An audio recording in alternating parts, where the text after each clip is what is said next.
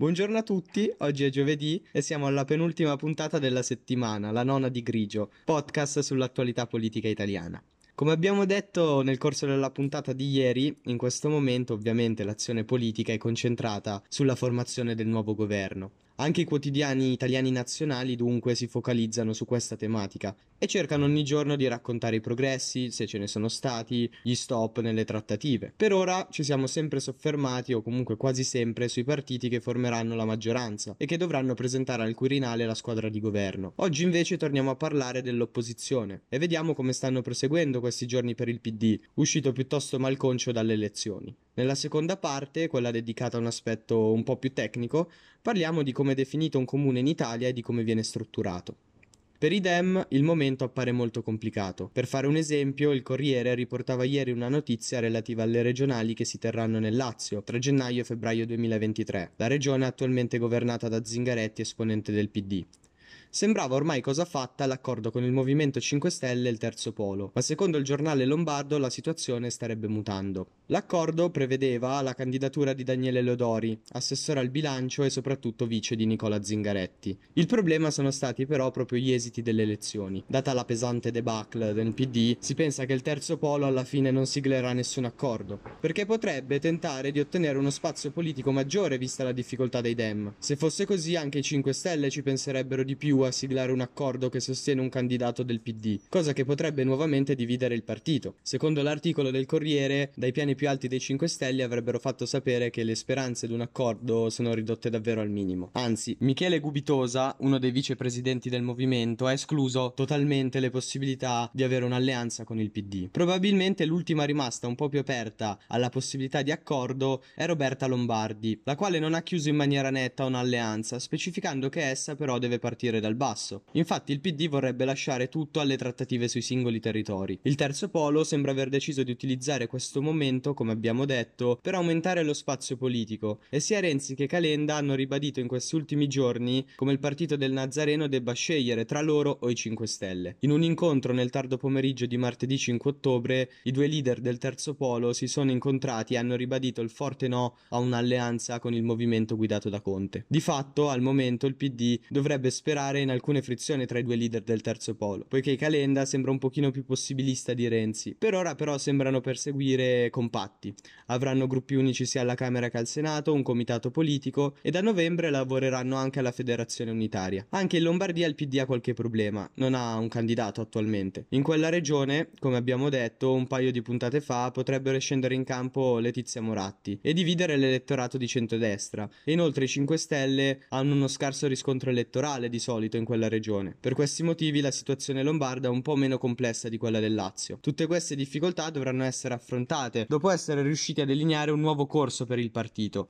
E anche il tema del congresso, quello che dovrebbe portare alla fine della segreteria di Letta, appare un tema abbastanza complesso da affrontare all'interno del PD. Ma per comprendere meglio in cosa consiste il congresso del PD, riprendiamo un articolo del 30 settembre apparso sul post. Il percorso di un congresso del partito non è facile, ha decine di tappe, anche una serie di questioni tecnico-burocratiche non facile. Come specifica l'articolo, non è una scelta fatta solo per mostrare una certa unità e mostrarla ai media. In realtà, soprattutto in questo caso, sarà molto probabilmente un congresso complesso, che potrebbe anche portare a uno scioglimento del partito, anche se ovviamente questa al momento sembra una possibilità molto remota. Per dire, la stessa Rosy Bindi sostiene che il partito ha usato il suo percorso e che necessita di essere sciolto per ripartire davvero. Il PD è l'ultimo grande partito rimasto in Italia. Ha centinaia di organi locali a ogni livello, segreterie comunali, provinciali, regionali, ha tre organi nazionali rilevanti, l'assemblea, la direzione e la segreteria, che vengono eletti da migliaia di iscritti. Dunque ci saranno inevitabilmente lunghe discussioni tra le varie correnti interne al partito, per le raccolte finde per il candidato ai gazebi e il rischio che queste discussioni portino a fratture politiche interne nette e che tutto questo avverrà dopo una sconfitta elettorale davvero molto pesante. Un candidato è sostenuto da vari militanti che gli offrono supporto per il volantinaggio e la raccolta firme e se quel candidato vince le primarie, quei militanti tendenzialmente vengono ripagati con cariche all'interno del partito. Se da una parte si riesce in questo modo a creare un miglior radicamento e una struttura più forte del partito, questo rischia anche di ingessare e bloccare i cambiamenti, mantenendo di fatto lo stato esistente delle cose. Avere correnti così determinate all'interno, da una parte quasi sempre garantisce di non subire sconfitte epocali, ma dall'altra si creano delle situazioni un po' complesse, perché magari una corrente è andata molto male e vorrebbe un forte cambiamento del partito, ma un'altra invece può pensare di essere stata la migliore tra le altre, o di aver ottenuto comunque un buon risultato, ed è evidente come due visioni così opposte su uno stesso esito elettorale non facilitano i grandi cambiamenti all'interno del partito. Nel 2019 è intervenuto un ulteriore cambiamento. Zingaretti ha modificato lo statuto per semplificare la scelta del segretario nazionale, restringendo a soli due candidati la fase finale del congresso, quella che di solito è aperta anche ai non iscritti del partito. Prima invece erano in tre i candidati. Per alcuni questo dettaglio negherà l'ampio respiro al dibattito interno del partito, mentre al momento la situazione richiederebbe proprio quello un'apertura massima, un dialogo più ampio possibile. Di solito il terzo candidato era quell'elemento fuori dai giri classici del partito e a volte hanno arricchito significativamente il dialogo dentro al PD. Ad esempio, nel 2013 a ricoprire questo ruolo di outsider fu Pippo Civati. Ora questo terzo candidato non c'è più e per alcuni questo tenderà a polarizzare troppo il partito, perché si dovrà scegliere tra un candidato o l'altro, senza alcuna via di mezzo, proprio quando la necessità di dialogo ampio appare evidente. In questo momento ancora di più può essere un elemento di difficoltà, perché dentro al PD a grandi linee si possono individuare due macrocorrenti. Quelli più a sinistra che sarebbero favorevoli a un'alleanza con il movimento di Conte e quelli più centristi che spingono per avvicinarsi al terzo polo. Ritrovarsi con correnti così schierate e ridurre la scelta tra uno o l'altro è sicuramente un rischio. Sempre nell'articolo del post si fa un esempio. Qualora vincesse la corrente centrista, Goffredo Bettini, uomo sempre in secondo piano nel partito, ma che ha un potere e un'influenza importante, potrebbe staccare una parte del PD e portarla dalle allearsi con il movimento. Perché anche lo scioglimento, per quanto remoto, è considerato una possibilità? Per alcuni per i motivi che ha espresso Rosy Bindi, per altri anche perché la scissione ridurrebbe i contrasti, consentendo con maggiore facilità la scelta di una linea politica netta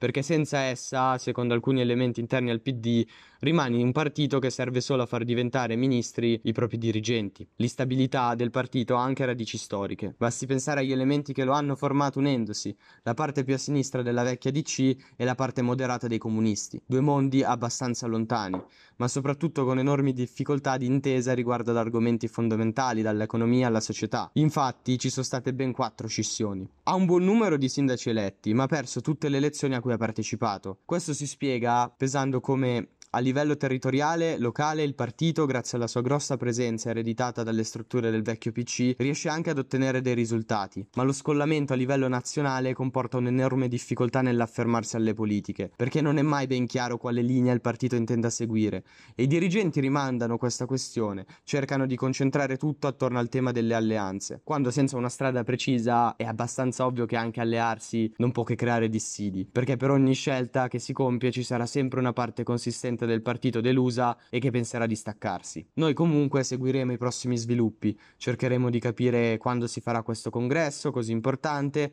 e quali saranno alla fine i candidati effettivi. Dato che ieri abbiamo parlato delle regioni, dei loro ordinamenti, delle differenze con quella statuto speciale, oggi approfondiamo un altro elemento amministrativo, ovvero il comune. In Italia ce ne sono ben 7904.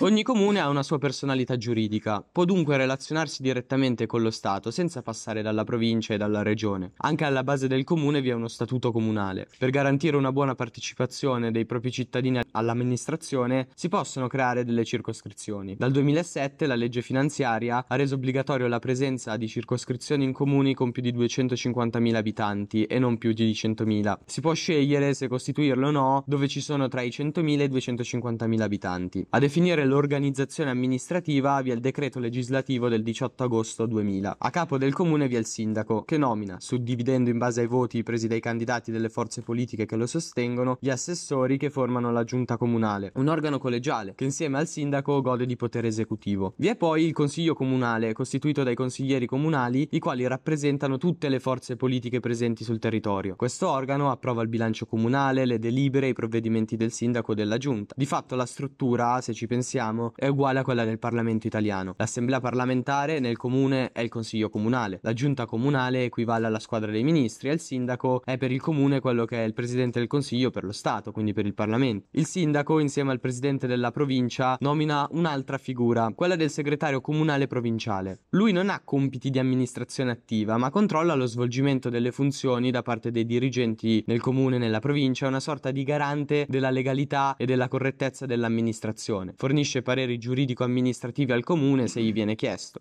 Può essere che sia interpellato anche sulle leggi comunali, sullo statuto o sui regolamenti. Avendo parlato di un partito che spesso riesce a sopravvivere a momenti difficili grazie proprio al suo radicamento nei territori, era opportuno analizzare come formalmente sono strutturati i comuni, l'ente amministrativo più piccolo che però, come abbiamo visto, gode di una certa autonomia. Vi ringrazio per essere stati con me durante questa nona puntata e ci risentiamo domani per la prima puntata in doppia cifra, la decima, sempre qui su Grigio Podcast.